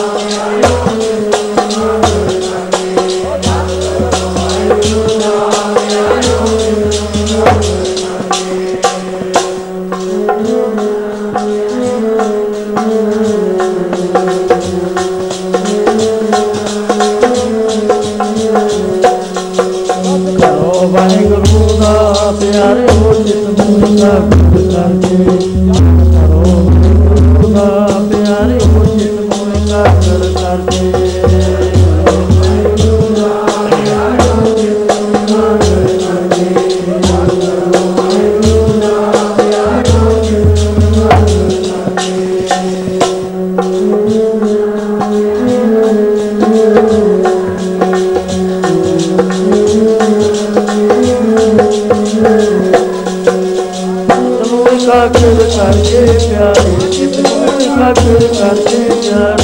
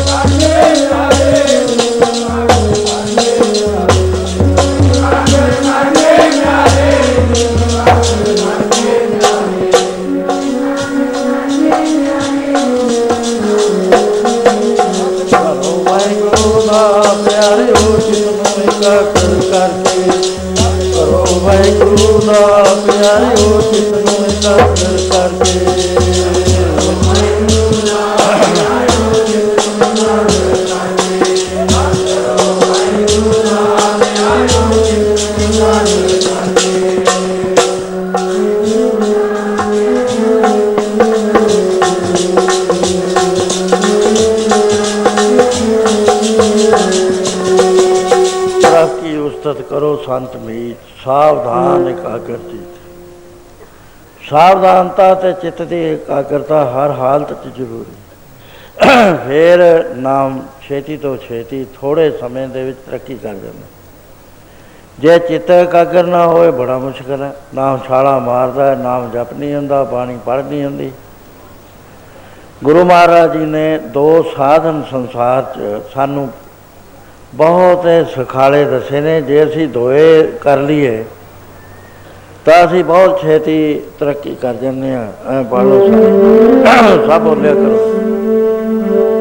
ਨਾਮ ਜਪੀਏ ਤਾਂ ਦੂਰ ਹੁੰਦੇ ਸੁਖੜੇ ਸੇਵਾ ਕਰਕੇ ਮਾਨ ਪਾਈਦਾ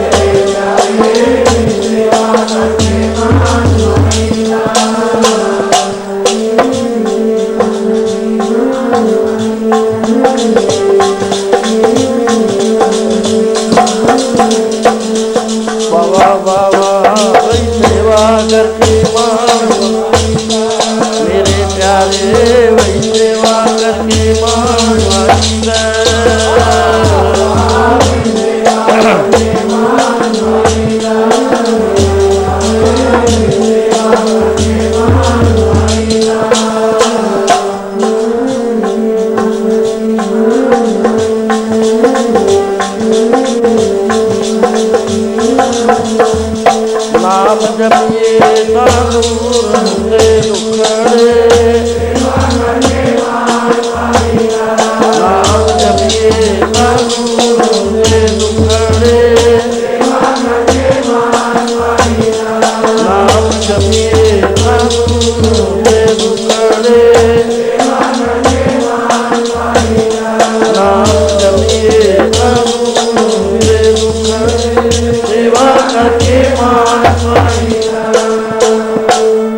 ਸਾਰੇ ਦੁੱਖ ਸਾਰੇ ਕਲੇਸ਼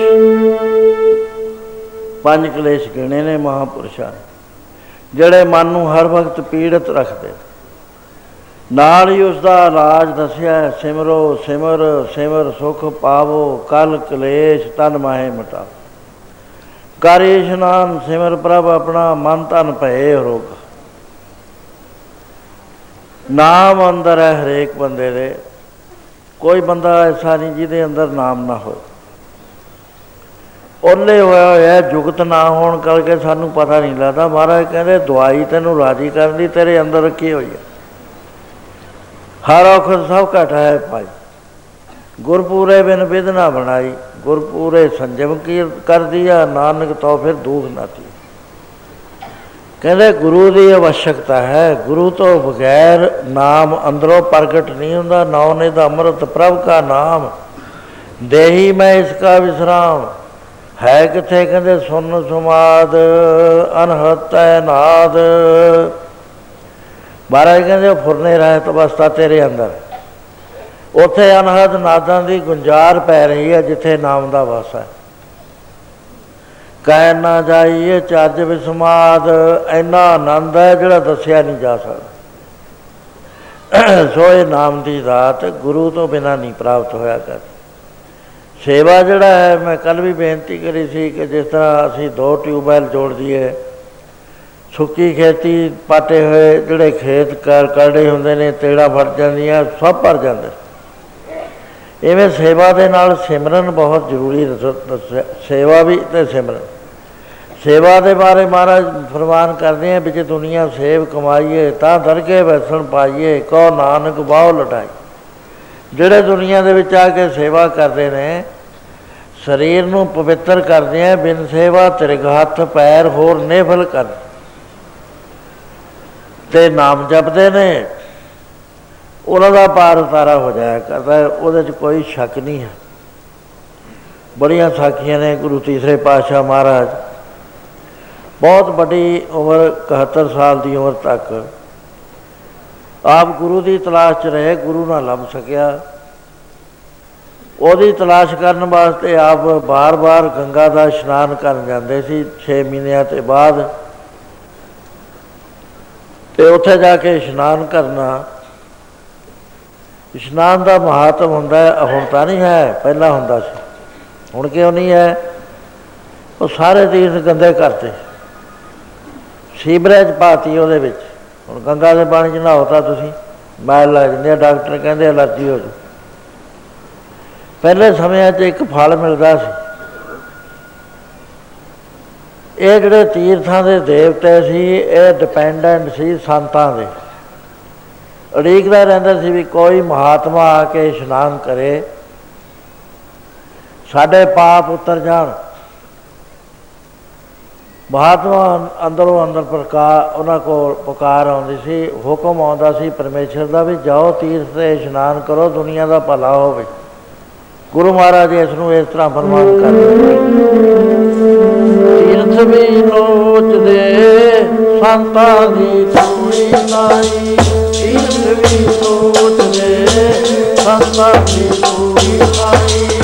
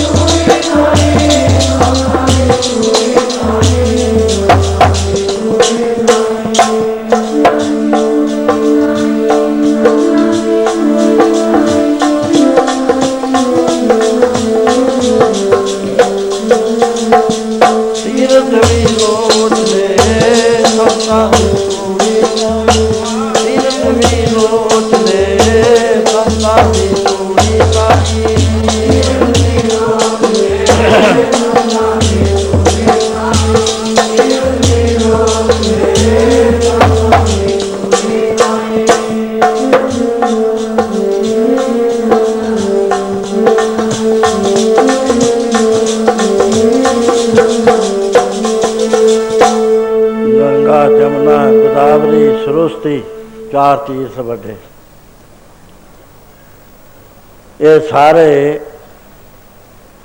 ਸੰਤਾਂ ਦੀ ਧੂੜੀ ਲੋਚਦੇ ਆ।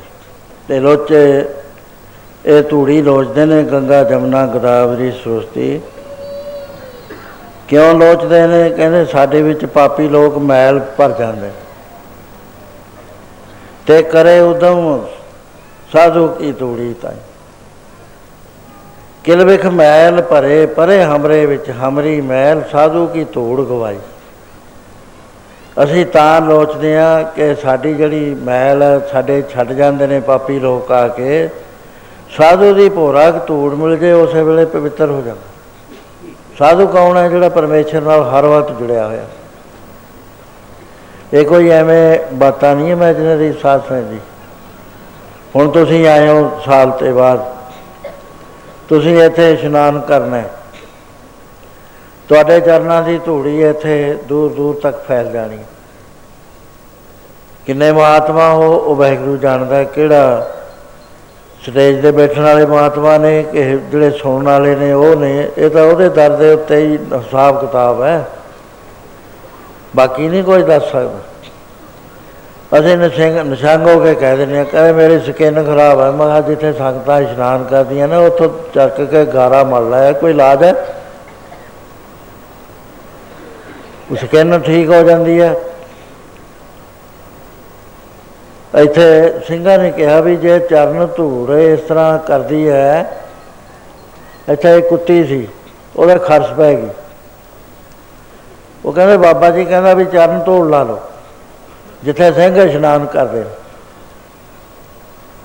ਉਹ ਕੁੱਤੀ ਫੜ ਲਈ, ਇੱਕ ਜਣੇ ਨੇ, ਦੂਏ ਨੇ ਗਾਰਾ ਚੁੱਕਿਆ ਮਲਤਾ। ਇਸ਼ਨਾਨ ਕਰਾਤਾ, ਦੂਏ ਦਿਨ ਫੇਰ, ਤੀਏ ਦਿਨ ਫੇਰ ਇੱਥੇ ਫਿਰਦੀ ਹੈ। ਕਿਧਰੇ ਖਰਚ ਗਈ, ਕਿਧਰੇ ਘੁਸ ਗਿਆ, ਮੁੜ ਕੇ ਫੇਰ ਸਾਰੀ ਜਾਤ ਆ ਗਈ। ਉਹ ਕੋਈ ਦਵਾਈ ਤਾਂ ਨਹੀਂ ਲਾਈ ਅਸੀਂ। ਛੋਟੇ ਚਰਨਾਂ ਦੀ ਧੂੜੀ ਲਾਈ ਹੈ। ਤੁਸੀਂ ਹੁਣ ਇੱਥੇ ਬੈਠੇ ਹੋ। ਤੁਹਾਡਾ ਚਿੱਤ ਇਕਾਗਰ ਹੋਇਆ। ਧਰਤੀ ਜਿਹੜੀ ਹੈ ਨਾ, ਇਹ ਪਵਿੱਤਰ ਹੁੰਦੀ ਹੈ। ਨਗੋਰਾ ਪੁਰਸ਼ ਬੈਠਾ ਹੋਵੇ, ਧਰਤੀ ਸਵਾ ਗਜ ਭ੍ਰਿਸ਼ਟ ਹੋ ਜਾਂਦੀ ਹੈ। ਸੋ ਇਹ ਧੂੜੀ ਨੂੰ ਸਾ- ਤੀਰਥ ਲੋਚਦੇ ਨੇ। ਬਈ ਬੰਦਗੀ ਕਰਨ ਵਾਲੇ ਸਾਡੇ ਵਿੱਚ ਆ ਕੇ ਇਸ਼ਨਾਨ ਕਰਨ, ਸਾਡੇ ਪਾਪ ਝੜ ਜਾਣ। ਬਾਬਾ ਅਮਰਦਾਸ ਜੀ ਤੀਰਥ ਤੇ ਜਾਂਦੇ। ਹਰ ਵਾਰੀ ਜਾ ਕੇ ਇਸ਼ਨਾਨ ਕਰਦੇ, ਐਤਕੀ 20ਵੀਂ ਵਾਰੀ ਜਦ ਗਏ ਆਪ ਦੇ ਨਾਲ ਇੱਕ ਪ੍ਰੇਮੀ ਰਲ ਗਿਆ। ਉਹ ਵੀ ਸੋਹਣਾ ਉੱਠ ਉੱਠ ਕੇ ਇਸ਼ਨਾਨ ਕਰਦਾ ਤੇ ਭਜਨ ਕਰਦਾ। ਉਹਨੇ ਕਿਹਾ, ਬਾਬਾ ਜੀ ਵੀ ਭਜਨ ਕਰਦੇ ਆ, ਚਲੋ ਆਪਣਾ ਸਫ਼ਰ ਇਹਨਾਂ ਨਾਲ ਮੁਕਾਉਣੇ। ਚਲਦੇ ਚਲਦੇ ਬਾਬਾ ਜੀ ਦਾ ਦਾਨੀ ਸੁਭਾਅ ਸੀ। ਪੈਸੇ ਵਾਲੇ ਸੀਗੇ, ਆਪਣੇ ਚੀਜ਼ਾਂ ਖਰੀਦਦੇ, ਉਹਨੂੰ ਵੀ ਖਿਲਾਈ ਜਾਂਦੇ। ਬਚਨ ਸਾਥਾਂ ਦੇ ਹੁੰਦੇ ਰਹਿੰਦੇ, ਚਲਦੇ ਚਲਦੇ ਬਾਸਰਕਾ ਪੰਜਾਬ ਆ ਗਏ ਉਹਨਾਂ ਦੇ ਪਿੰਡ। ਉੱਥੇ ਇੱਕ ਦਿਨ ਉਹਨੇ ਵਚਨ ਕਰਿਆ, ਕਹਿੰਦਾ, ਬਾਬਾ ਜੀ, ਤੁਸੀਂ ਮਾਲਾ ਫੇਰਦੇ ਹੋ, ਠੋਤਰੀ ਮੰਤਰ ਦੀ, ਓਮ ਨਮੋ ਭਗਵਤੇ ਸਿੱਧੰ। ਇਹ ਖੋੜਸ ਮੰਤਰ ਹੈ ਤਰੂ ਨੇ ਮੰਤਰ ਜਪਿਆ ਸੀ। ਵੀ ਤੁਸੀਂ ਇਹ ਮੰਤਰ ਜਪਦੇ ਹੋ, ਤੁਹਾਡਾ ਸੁਭਾਅ ਬੜਾ ਚੰਗਾ ਹੈ। ਤੁਸੀਂ ਮੇਰੇ ਨਾਲ ਕਦੇ ਆਪਣੇ ਗੁਰੂ ਦੀ ਬਾਤ ਨਹੀਂ ਕਰੀ। ਬਾਬਾ ਜੀ ਉਦਾਸ ਹੋ ਗਏ। ਅੱਖਾਂ ਚੋਂ ਹੰਝੂ ਚਲੇ ਗਏ। ਕਹਿੰਦੇ ਬਾਬਾ ਜੀ ਚੜ੍ਹਾਈ ਕਰ ਗਏ ਗੁਰੂ, ਕਹਿੰਦੇ ਚੜ੍ਹਾਈ ਕਾਦੇ ਕਰਕੇ? ਅਜੇ ਤੱਕ ਤਾਂ ਮੈਨੂੰ ਗੁਰੂ ਮਿਲਿਆ ਹੀ ਨਹੀਂ ਹੈ। ਮੈਂ ਨਗੋਰਾ ਹੀ ਤੁਰਿਆ ਫਿਰਦਾ। ਵੀਹ ਵਾਰੀ ਮੈਂ ਗੰਗਾ ਤੇ ਗਿਆ, ਮੈਨੂੰ ਕੋਈ ਉਹ ਗੁਰੂ ਨਹੀਂ ਮਿਲਿਆ ਜਿਹੜਾ ਤਸੱਲੀ ਕਰਾ ਦੇ ਮੇਰੀ ਕੱਚੇ ਗੁਰੂ ਤੋਂ ਮੁਕਤ ਨਹੀਂ ਹੁੰਦੀ, ਅੰਨੇ ਗੁਰੂ ਤੋਂ ਆਪ ਅੰਨਾ ਹੈ। ਜਿਹੜਾ ਹੈ ਹੀ ਅੰਨਾ, ਉਹ ਖੂਹ ਚ ਆਪ ਵੀ ਗਿਰੂਗੀ ਅੰਦਾ ਅੰਦੇ ਖੂਹੇ ਠੇਲੇ ਜਿਹੜਾ ਵਿਦਵਾਨ ਗੁਰੂ ਹੈ, ਉਹਦੇ ਕੋਲ ਸਤਿਆ ਨਹੀਂ ਹੁੰਦੀ, ਜਿਹੜਾ ਅਵਧੂਤ ਗੁਰੂ ਹੁੰਦਾ, ਉਹਦੇ ਕੋਲ ਸ਼ਬਦ ਨਹੀਂ ਹੁੰਦੇ ਸਮਰੱਥ ਗੁਰੂ ਹੋਣਾ ਚਾਹੀਦਾ ਹੈ। ਉਹਦੀ ਨਿਸ਼ਾਨੀ ਕੀ ਹੈ ਘਰ ਮੇ ਘਰ ਦਿਖਾਏ ਦੇ, ਸੋ ਸਤਗੁਰ ਪੁਰਖ ਸਜਾਨ। ਪੰਜ ਸ਼ਬਦ ਤੁਨਕਾਰ ਤੁਨ ਬਾਜੇ ਸ਼ਬਦ ਨਿਸ਼ਾਨ। ਦੀਪ ਲੋ ਪਤਾਲ ਤੇ ਖੰਡ ਮੰਡਲ ਹੈਰਾਨ। ਸੁਖਵਨ ਕੇ ਕਾ ਰਾਗ ਸੁਨ ਸੁਨ ਮੰਡਲ ਲਿਵ ਲਾਏ। ਕਥ ਕਥਾ ਵਿਚਾਰੀਏ ਮਨਸਾ ਮਨੇ ਸੁਮਾਏ। ਉਲਟ ਕਮਲ ਅਮਰਤ ਭਰਿਆ, ਇਹ ਮਨ ਕਤੇ ਨਾ ਜਾਏ। ਸੋ ਇਸ ਤਰ੍ਹਾਂ ਦੇ ਨਾਲ ਜਪਾ ਜਾਪ ਨਾ ਵਿਸਰੈ ਆਦ ਜਗਾ ਸਮਾਏ, ਸਭ ਸਈਆਂ ਸਖੇ, ਸਖੀਆਂ ਮਿਲ। ਸਾਰਿਆਂ ਨੇ ਮਿਲ ਕੇ ਕਹਿੰਦੇ ਇਕੱਠੇ ਹੋ ਕੇ ਫੇਰ ਪਰਮੇਸ਼ਰ ਦੇ ਨਾਮ ਨੂੰ ਜਪ ਕੇ ਇਹ ਚੀਜ਼ ਪ੍ਰਾਪਤ ਕਰੀ। ਗੁਰੂ ਕਹਿੰਦੇ ਇਹ ਹੋਇਆ ਕਰਦਾ, ਮੈਨੂੰ ਮਿਲਿਆ ਨਹੀਂ ਹੈ ਦਾ ਗੁਰੂ ਕੋਈ। ਜਿਹੜਾ ਦ੍ਰਿਸ਼ਟੀ ਕਰ ਦੇਵੇ। ਇੰਨੀ ਗੱਲ ਸੁਣਦੇ ਹੀ ਬਰਮ ਜਿਹੜਾ ਸੀ ਬਰਮਚਾਰੀ ਨਾਲ ਕਰਮਕਾਂਡੀ ਉਹ ਉੱਚੇ ਉੱਚੇ ਰੋਣ ਲੱਗ ਗਿਆ। ਬਾਬਾ ਜੀ ਕਹਿੰਦੇ, ਕੀ ਗੱਲ? ਕਹਿੰਦੇ, ਤੈਂ ਤਾਂ ਮੇਰਾ ਸਾਰਾ ਹੀ ਧਰਮ ਭ੍ਰਿਸ਼ਟ ਕਰ ਦਿੱਤਾ। ਮੈਂ ਤਾਂ ਨਗੁਰੇ ਦੇ ਹੱਥੋਂ ਕਦੇ ਰੋਟੀ ਨਹੀਂ ਸੀ ਖਾਧੀ। ਕਹਿੰਦੇ, ਬਾਬਾ ਅਮਰਦਾਸ, ਗੁਰੂ ਦੇ ਬਿਨਾ ਤਾਂ ਗਿਆਨ ਨਹੀਂ ਹੁੰਦਾ। ਮੁ- ਗਿਆਨ ਤੋਂ ਬਿਨਾ ਮੁਕਤੀ ਨਹੀਂ ਹੁੰਦੀ। ਫੇਰ ਤਾਂ ਭਟਕਣਾ ਤੇ ਆਦਮੀ ਪਿਆ ਰਹਿੰਦਾ। ਕਹਿੰਦੇ, ਤੀਰ ਥਾਪਾ ਕਰਦੇ ਆ। ਜੇ ਮੁਕਤੀ ਨਾ ਹੋਈ, ਆ ਬੰਦਾ ਹੈ। ਜੇ ਮੁਕਤੀ ਨਾ ਹੋਈ, ਫਿਰ ਤੀਰਥ ਦਾ ਫਲ ਤਾਂ ਮਿਲ ਜਾਏਗਾ। ਤੀਰਥ ਦਾ ਫਲ ਸਵਰਗ ਲੋਕ 'ਚ ਜਾ ਕੇ ਮਿਲਿਆ ਕਰਦਾ। ਸਵਰਗ ਲੋਕ ਦਾ ਸਵਰਗ ਭੋਗਣ ਤੋਂ ਬਾਅਦ ਉਹ ਫੇਰ ਥੱਲੇ ਆ ਜਾਇਆ ਕਰਦਾ। ਕਹਿਣ ਲੱਗੇ, ਬਾਬਾ ਜੀ, ਕਰਮਾਂ ਧਰਮਾਂ ਦਾ ਫਲ ਤਾਂ ਤੁਹਾਨੂੰ ਜਾਊ ਮਿਲ। ਪਰ ਗੁਰੂ ਦੇ ਬਗੈਰ ਗਿਆਨ ਨਹੀਂ ਹੋਣਾ, ਗਿਆਨ ਦੇ ਬਿਨਾ ਮੁਕਤੀ ਨਹੀਂ ਮਿਲਣੀ। ਤੁਸੀਂ ਤਾਂ ਬੜਾ ਮਾੜਾ ਕੰਮ ਕਰਿਆ ਮੇਰੇ ਵੀ ਕਰਮ ਧਰਮ ਸਾਰੇ ਭ੍ਰਿਸ਼ਟ ਕਰ ਦਿੱਤੇ। ਇਹ ਕਹਿੰਦਾ ਹੋਇਆ ਉਦਾਸ ਹੋਇਆ ਨਾ ਰੋਕਿਆ ਰੁਕਦਾ ਹੈ, ਤੇ ਨਾ ਕੋਈ ਗੱਲ ਹੋਰ ਸੁਣਦਾ ਹੈ। ਉਸ ਵੇਲੇ ਕਹਿਣ ਲੱਗਿਆ ਵੀ ਤੁਸੀਂ ਤਾਂ ਬਹੁਤ ਭੁੱਲ ਗਏ। ਗੁਰੂ ਮਹਾਰਾਜ ਵੀ ਐਸਾ ਹੀ ਫਰਮਾਨ ਕਰਦੇ ਹਨ ਬਿਨਾ ਗੁਰਾਂ ਤੋਂ ਮੁਕਤ ਨਾ ਹੋਵੇ। ਉਥੋਂ ਬੰਦੇ ਨਾਲ ਦੇ ਗੁਰਾਂ ਤੋਂ ਮੁਕਤ ਨਾ ਹੋਵੇ ਉਥੋਂ ਬੰਦੇ ਨਾਲ ਦੇ ਨਾ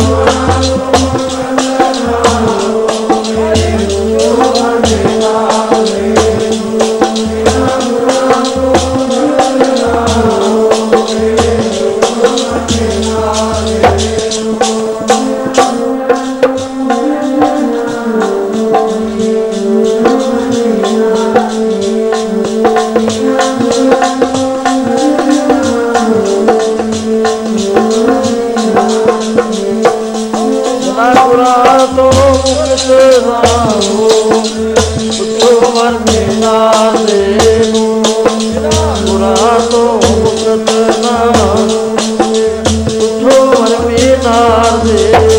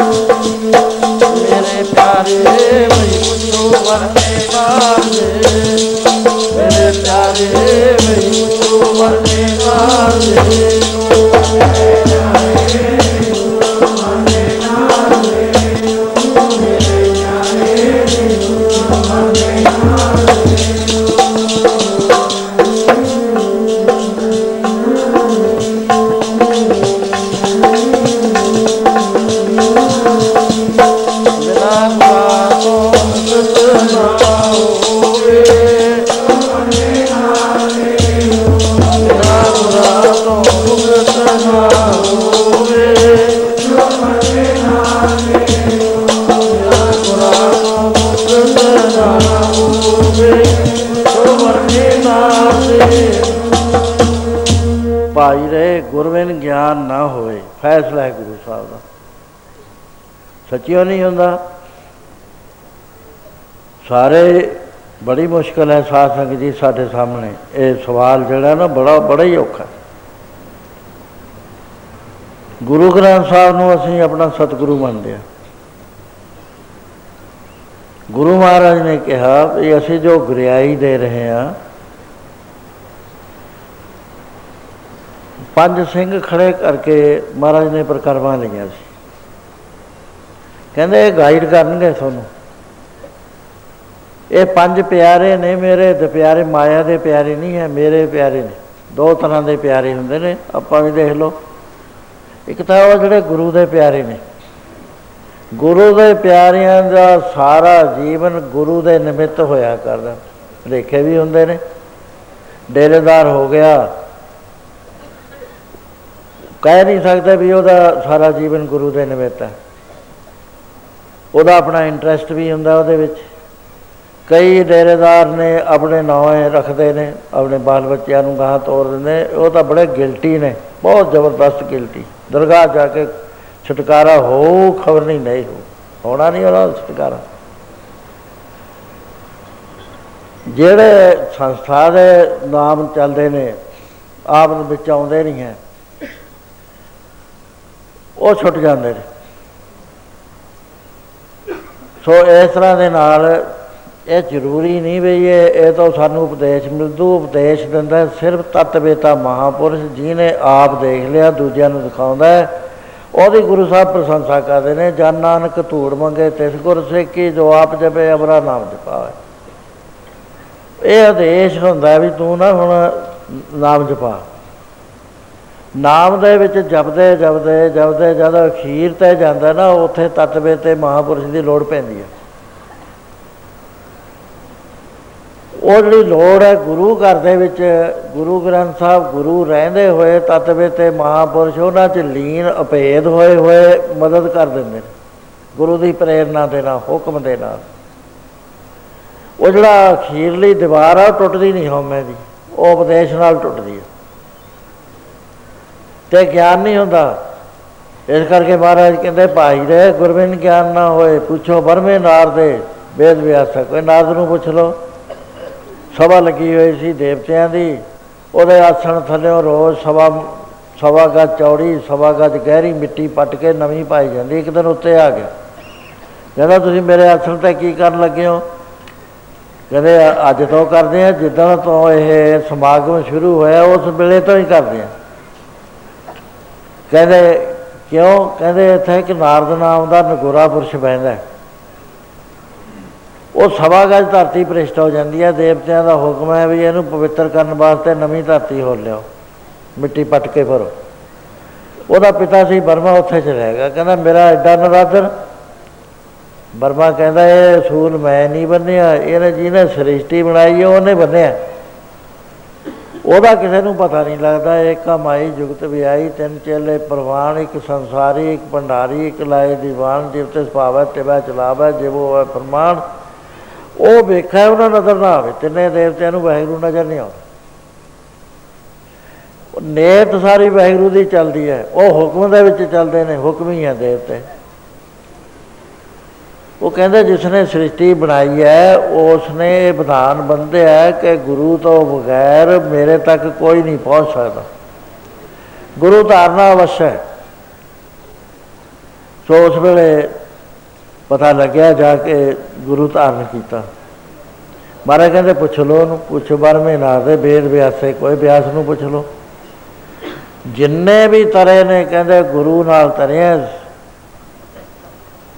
ਗੁਰਮੁਖ ਪ੍ਰਲਾਦ ਜਪ ਹਰ ਹਰ ਪਾਲ। ਪ੍ਰਲਾਦ ਵੀ ਗੁਰਮੁਖ ਦੇ ਉਪਦੇਸ਼ ਲੈ ਕੇ ਤਰਿਆ। ਗੁਰਮੁਖ ਜਨ ਕਾ ਹਰ ਨਾਮ ਲੈ ਬੁਲਾਈ ਗੁਰਮੁਖ ਵਿਸ਼ੇਸ਼ਤਾ ਹਰ ਉਪਦੇਸ਼ ਸੁਣਾਈ। ਬਿਨ ਗੁਰ ਹਰ ਨਾ ਕਿਨੇ ਪਾਇਆ ਮੇਰੇ ਭਾਈ। ਵਿਚਾਰੋ ਕਹਿੰਦੇ ਬਗੈਰ ਗੁਰੂ ਤੋਂ ਪਰਮੇਸ਼ਰ ਨਹੀਂ ਮਿਲਦਾ ਕਿਸੇ ਨੂੰ, ਗੁਰਮੁਖ ਹਰ ਭਗਤ, ਹਰ ਆਪ ਲਹਾਈ ਸੋ ਇਹ ਗੱਲਾਂ ਸੁਣ ਕੇ ਗੁਰੂ ਅਮਰਦਾਸ ਜੀ ਮਹਾਰਾਜ, ਉਹ ਬਰਮਚਾਰੀ ਦਾ ਤੁਰਿਆ ਗਿਆ, ਕੁਛ ਦਾ ਕੁਛ ਦਾ ਬੜਾ ਹੀ ਗਹਿਰਾ ਅਸਰ ਹੋਇਆ। ਇੰਨਾ ਗਹਿਰਾ ਅਸਰ ਹੋਇਆ, ਆਪਨੇ ਖਾਣਾ ਪੀਣਾ ਛੱਡ ਦਿੱਤਾ। ਕੁਦਰਤੀ ਆਦਮੀ ਜਦ ਵਿਰਾਗ ਚ ਹੁੰਦਾ ਜੀਏ ਨਹੀਂ ਕਰਦਾ ਕੁਝ ਖਾਣ ਨੂੰ, ਨਾ ਆਰਾਮ ਕਰਨ ਨੂੰ ਪੈਂਦਾ। ਹੈ। ਨਿਉ ਵਾਲੇ ਨੈਣਾ ਕੀ ਨੀਂਦਰ, ਦਿਨੇ ਰਾਤ ਪਏ ਬਹਿੰਦੇ ਜਿਨ੍ਹਾਂ ਦੇ ਅੰਦਰ ਪਿਆਰ ਹੁੰਦਾ, ਸੀਨੇ ਖਿੱਚ ਜਿਨ੍ਹਾਂ ਨੇ ਖਾਦੀ ਉਹ ਕਰ ਆਰਾਮ ਨਾ ਬਹਿੰਦੇ ਨਿਉ ਵਾਲੇ ਨੈਣਾ ਕੀ ਨੀਂਦਰ, ਦਿਨੇ ਰਾਤ ਪਏ ਬਹਿੰਦੇ ਇੱਕੋ ਲਗਨ ਲੱਗੀ ਲਈ ਜਾਂਦੀ, ਟੋਰ ਅਨੰਤ ਜਿਨ੍ਹਾਂ ਦੀ ਬਸਲੋ ਰੇ ਮੁਕਾਮ ਨਾ ਕੋਈ, ਚਾਲ ਪਏ ਨਿਤ ਰਹਿੰਦੇ। ਸਵੇਰ ਵੀ ਲੰਘ ਗਈ ਸ਼ਾਮ ਵੀ ਲੰਘ ਗਈ ਬੱਚਿਆਂ ਨੇ ਕਿਹਾ, ਉਹ ਬਰਨਚਾਰੀ ਚਲਿਆ ਗਿਆ। ਪਿਤਾ ਜੀ ਉਦਾਸ ਹੋ ਗਏ। ਆਪਣੇ ਮਨ ਦੀ ਬਾਤ ਕਿਸੇ ਨੂੰ ਨਹੀਂ ਦੱਸ ਰਹੇ। ਗਰਮੀ ਦਾ ਮਹੀਨਾ ਹੈ, ਅੱਜ ਆਪ ਮਕਾਨ ਦੇ ਉੱਤੇ ਪਏ ਨੇ, ਬਿਸਤਰਾ ਵਿਛਾਤਾ। ਆਪਨੇ ਬਿਸਤਰਾ ਇਕੱਠਾ ਕਰਕੇ ਸਰਾਣੇ ਰੱਖ ਲਿਆ। ਆਪ ਦੇ ਮਨ ਵਿੱਚ ਆਇਆ ਵੀ, ਹੁਣ ਦੇਖੋ ਮੇਰੀ ਉਮਰ ਕਿੱਡੀ ਵੱਡੀ ਹੋ ਗਈ। ਜੇ ਗੁਰੂ ਨਾ ਮਿਲਿਆ ਫਿਰ ਹੋਊ ਕੋਈ। ਕੱਚਾ ਗੁਰੂ ਮੈਂ ਧਾਰਨ ਨਹੀਂ ਕਰਨਾ। ਕੱਚੇ ਗੁਰ ਤੇ ਮੁਕਤ ਨਾ ਹੋਊਗਾ। ਉਹ ਤਾਂ ਆਪ ਵੀ ਡੁੱਬਾ ਹੈ। ਉਹ ਤਾਂ ਆਪ ਵੀ ਡੁੱਬੂ, ਮੈਨੂੰ ਵੀ ਡੁਬੋ ਦੇਗਾ। ਉਸ ਵੇਲੇ ਕੁਛ ਨਹੀਂ ਹੱਲ ਲੱਭ ਰਿਹਾ। ਜਦੋਂ ਕੋਈ ਹੱਲ ਨਾ ਸੋਚ ਲੱਭੇ, ਫਿਰ ਹੰਝੂ ਗਿਰਦੇ ਹੁੰਦੇ ਨੇ। ਆਦਮੀ ਸ਼ੌਕ ਚ ਆ ਜਾਂਦਾ ਹੈ। ਬੱਲੋ ਬੱਲੀਏ ਕੁਦਰਤੀ ਸੂਲਾ ਅੱਖਾਂ ਬਹਿ ਤੁਰਦੀਆਂ ਨੇ। ਅੱਧੀ ਰਾਤ ਹੋ ਗਈ। ਉਹਦੇ ਬਾਅਦ 2 ਵਜੇ 2 ਵਜੇ ਕੀ ਦੇਖਿਆ ਵੀ ਮੇਰੇ ਪੜੋਸ ਦੇ ਵਿੱਚ ਖੜਕਾ ਹੋਇਆ। ਧਿਆਨ ਨਾਲ ਸੁਣ, ਦੇਖਿਆ ਵੀ ਹਾਂ ਕਿਸੇ ਨੇ ਡੋਲ ਖੂਹ ਦੇ ਵਿੱਚ ਫਰਾਇਆ ਪਾਣੀ ਕੱਢਿਆ ਤੇ ਭਾਂਡਾ ਭਰਿਆ, ਬਰਤਨ ਭਰਿਆ ਵੱਡਾ। ਫਿਰ ਹੁਣ ਇਸ਼ਨਾਨ ਕਰਿਆ, ਉਹ ਵੀ ਸੁਣਿਆ। ਉਹਦੇ ਬਾਅਦ ਕੀ ਹੈ ਚੁੱਪ ਚਾਂਦ ਹੋ ਗਈ 2 ਘੰਟੇ ਲੰਘ ਗਏ। ਪੌ ਫਟਾਲਾ ਨੇੜੇ ਆ ਗਿਆ। ਉਸ ਵੇਲੇ ਖੜਕਾ ਹੋਇਆ ਕਿ ਕਾੜਨੀ ਦੇ ਵਿੱਚ ਦੁੱਧ ਪਾਇਆ, ਆਹ ਪਾਇਆ ਗਿਆ ਦਹੀਂ। ਮਧਾਣੀ ਫਿੱਟ ਕੀਤੀ ਗਈ। ਤੇ ਉਹਦੇ ਬਾਅਦ ਨੇਤਾ ਜਿਹੜਾ ਸੀ, ਉਹ ਹੱਥਾਂ 'ਚ ਫੜ ਕੇ ਘੁੰਮਣਾ ਸ਼ੁਰੂ ਹੋਇਆ। ਘੁੰਮਦੇ ਦੇ ਨਾਲ ਇਹ ਆਵਾਜ਼ ਇਸ ਤਰ੍ਹਾਂ ਦੀ ਆਉਣ ਲੱਗੀ ਪਰੋ ਪਿਆ ਜਾਮਾ ਬਲਿਆਰ ਜੀ ਮੈਂ ਆਪਣੇ ਜਾਮਾ ਬਲਿਆਰ ਜੀ ਮੈਂ ਆਪਣੇ ਗੁਆਨੋ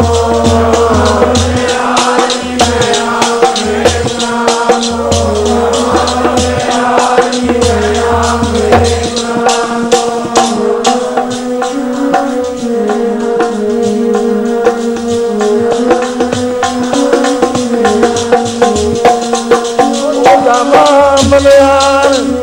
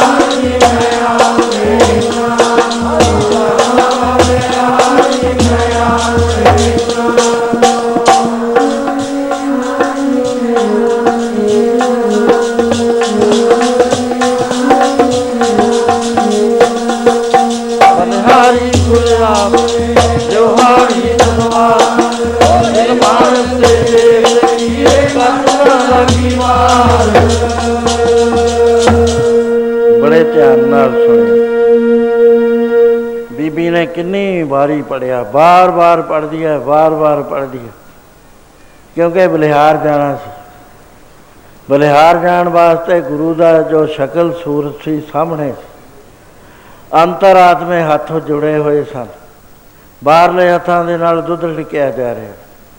ਅੰਦਰਲੀ ਜੋ ਸੁਰਤ ਹੈ, ਗੁਰੂ ਦੇ ਚਰਨਾਂ 'ਚ ਜੁੜੀ ਹੋਈ ਬਾਰ-ਬਾਰ ਬੇਨਤੀਆਂ ਕਰਦੀ ਹੈ हे ਸਤਿਗੁਰੂ, ਮੈਂ ਬਲਿਹਾਰ ਮੈਂ ਬਲਿਹਾਰ ਬਲਿਹਾਰ। ਬਲਿਹਾਰੀ ਗੁਰੂ ਆਪਨੇ ਦਿਵਾੜੀ ਸਦਵਾਰ। ਸਾਰੇ ਬਲਿਹਾਰ ਦਿਨ ਵਿੱਚ।